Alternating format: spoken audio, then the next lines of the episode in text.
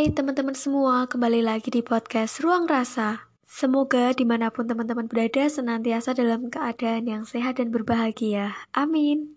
Akhir-akhir ini tuh ya, aku banyak mendengar kata offline gitu. Dari ya adik tingkatku karena mereka udah mau mulai offline gitu ceritanya di beberapa matkul.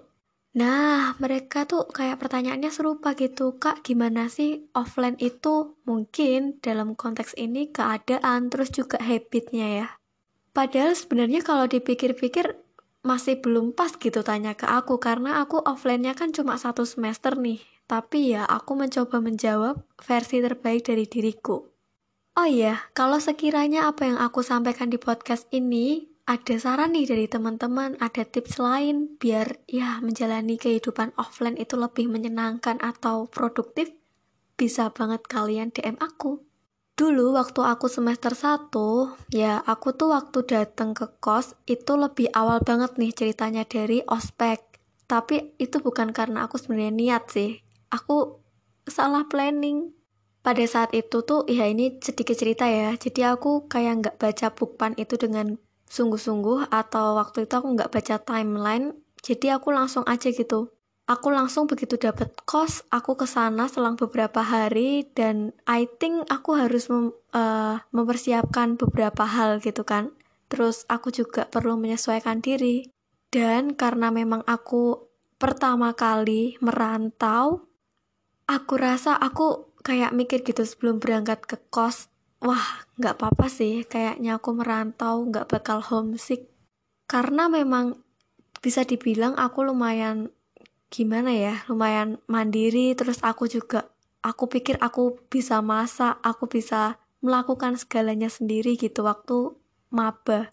Tapi ternyata situasinya tuh bener-bener berbeda. Nggak tahu kenapa rasanya beda banget. Di minggu pertama aku homesick parah dan sebenarnya aku tuh satu kos sama orang yang udah aku kenal, tapi temanku itu datangnya tuh baru kurang lebih satu atau dua minggu setelah aku di kos. Di situ aku bener-bener ngerasa, wah aku nggak punya teman sama sekali. Cuma karena memang mungkin aku terbiasa buat nyapa, jadi aku pada saat itu ya aku nyapa kakak tingkat yang ada di kosku itu dan ternyata mereka ramah-ramah. Meskipun demikian aku tetap ada rasa homesick ini nih yang bisa dijadiin highlight dari teman-teman dan persiapkan dari awal bahwa kalian tuh nggak bisa menjamin kalian nggak homesick.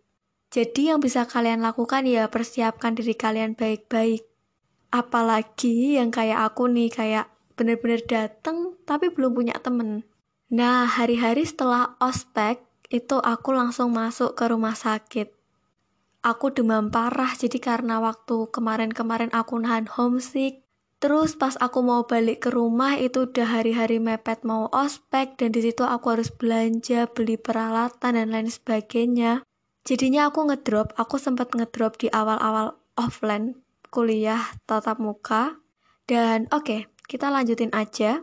Setelah itu ya kuliah seperti biasanya, dari pagi, pulang dulu, siang balik lagi karena aku nggak punya alat transportasi, aku nggak bawa ke kos, jadi aku ke kampusnya itu jalan. Nah, ini nih, aku tuh karena mungkin orangnya suka banget minum, banyak banget minumnya, jadi aku juga gampang buat keringetan. Maaf ya kalau ini sedikit gak sopan diungkapin, tapi ya memang aku gampang banget buat keringetan, jadinya waktu pagi nih misalnya aku kuliah jam 7 balik lagi ke kos jam 10 nanti kan jam satunya bakal ada kelas nih. Nanti aku jam 11 atau jam 12 tuh mandi. Karena ya aku merasa kurang pede aja kalau misalnya nggak mandi. Jadi kalau misalnya dalam satu hari ada tiga matkul dengan jeda kurang lebih dua jam aku mandi tiga kali sehari. Minggu-minggu pertama karena memang masih pengenalan dan masih kontrak kuliah, aku pikir masih belum begitu berat.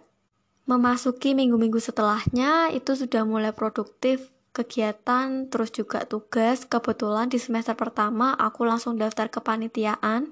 Terus aku lupa sih kapan aku mulai daftar organisasi. Pokoknya antara semester 1 atau semester 2 dan situ ya udah mulai kumpul-kumpul dan lain sebagainya.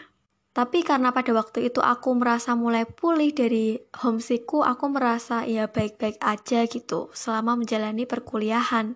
Dan aku pun tergolong mahasiswa yang pulangnya itu jarang gitu. Karena sebenarnya aku bisa loh pulang seminggu sekali, soalnya rumahku deket uh, sebenarnya di luar kota sih, cuma masih batas wajar untuk pulang seminggu sekali, tapi aku seringnya nggak pulang, jadi aku lebih memilih untuk istirahat di kos, terus mungkin ada kegiatan kepanitiaan dan lain sebagainya. Kalau menurut aku pribadi sih, hal yang kalian persiapkan selain mental itu juga pembangunan relasi. Jadi ya, kalian pastikan ke kos, ketemu sama kakak tingkat, ketemu sama adik tingkat. Di situ kalian harus pinter-pinter memposisikan diri. Dan buat kalian yang mungkin kosnya sama kayak aku, kamar mandinya di luar dari kamar, kalian juga harus melatih kesabaran kalian. Karena kalau misalnya kalian kurang beruntung dan mendapatkan lingkungan kos yang kurang baik um, bukan kurang baik sih kayak kurang ramah kalian tuh bakal ngerasain situasi berebut kamar mandi. Ini prediksiku ya soalnya aku pribadi gak pernah ngerasain rebutan kamar mandi. Paling-paling rebutan kamar mandinya itu dalam konteks bercandaan. Hal-hal lain mungkin di luar itu aku lebih ke ini sih kadang-kadang tuh air kosku mati guys. Jadi ah gimana ini mandinya? Padahal uh, kalian tahu kan tadi aku udah cerita kalau aku tuh lumayan sering mandi. Terus jangan lupa aja buat jaga kesehatan, minum vitamin. Aku pribadi dua hari sekali menggantikan kuantitas vitamin dalam diriku itu dengan beli jus. Banyak-banyak minum putih, terus pastiin kalian sarapan sebelum kuliah. Oh iya, yes, jangan lupa buat tetap jaga diri di mana pun kalian berada, karena kalian tahu kan, jauh dari orang tua, jadi kita harus mandiri terus ya jaga diri gitu. Kalau misalnya kalian ada acara, rapat atau kepanitiaan, sabi banget nih buat ya cari temen gitu. Jangan sampai pulang malam sendirian. Oh iya iya, aku pengen cerita satu hal lagi nih. Hal yang bener-bener bikin aku sakit waktu menjalani kuliah di kos itu adalah aku pernah nih kayak nekat gitu. Aku pengen men-challenge diriku gitu. Menyelesaikan tugas dalam satu malam tapi itu sebenarnya deadline-nya masih lama gitu sebenarnya. Itu kesalahan aku pribadi. Aku ngerjain tugas bener-bener sampai jam 2 pagi. Mungkin ini terdengar lebay buat beberapa teman-teman yang mendengarkan karena aku pribadi sering banget denger orang yang setiap pagi oh sorry setiap pagi itu tidur jam 2 tapi ya itu bukan hal yang biasa bagi diriku karena aku batasannya tuh ya jam 1 atau jam 12. Nah, jam 2 itu aku selesai dan aku tuh mulai khawatir karena hari itu aku ada kuliah jam 7. Yang mana aku tuh gak bisa deh kayaknya. Kalau misalnya tidur jam 2 bangun jam 5an kan otomatis. Alhasil, aku memutuskan untuk mandi setelah mengerjakan tugas jam 2 mandi biar ya nanti kalau misalnya bangunku kesiangan aku bisa cuma langsung dandan aja terus ke kampus. Dan bener aja setelah itu aku menjalani hari di kuliah di hari itu malamnya aku langsung drop. Jadi kalau misalnya kalian ada di situasi yang seperti itu jangan coba-coba buat ya men-challenge diri itu boleh cuma jangan berlebihan. Selalu ingat buat tetap jaga kesehatan juga Oke deh, kayaknya itu aja yang bisa aku sharing di sini. Mohon maaf kalau misalnya ada cerita yang kurang berkenan atau kurang nyaman untuk didengar. See you next time, guys.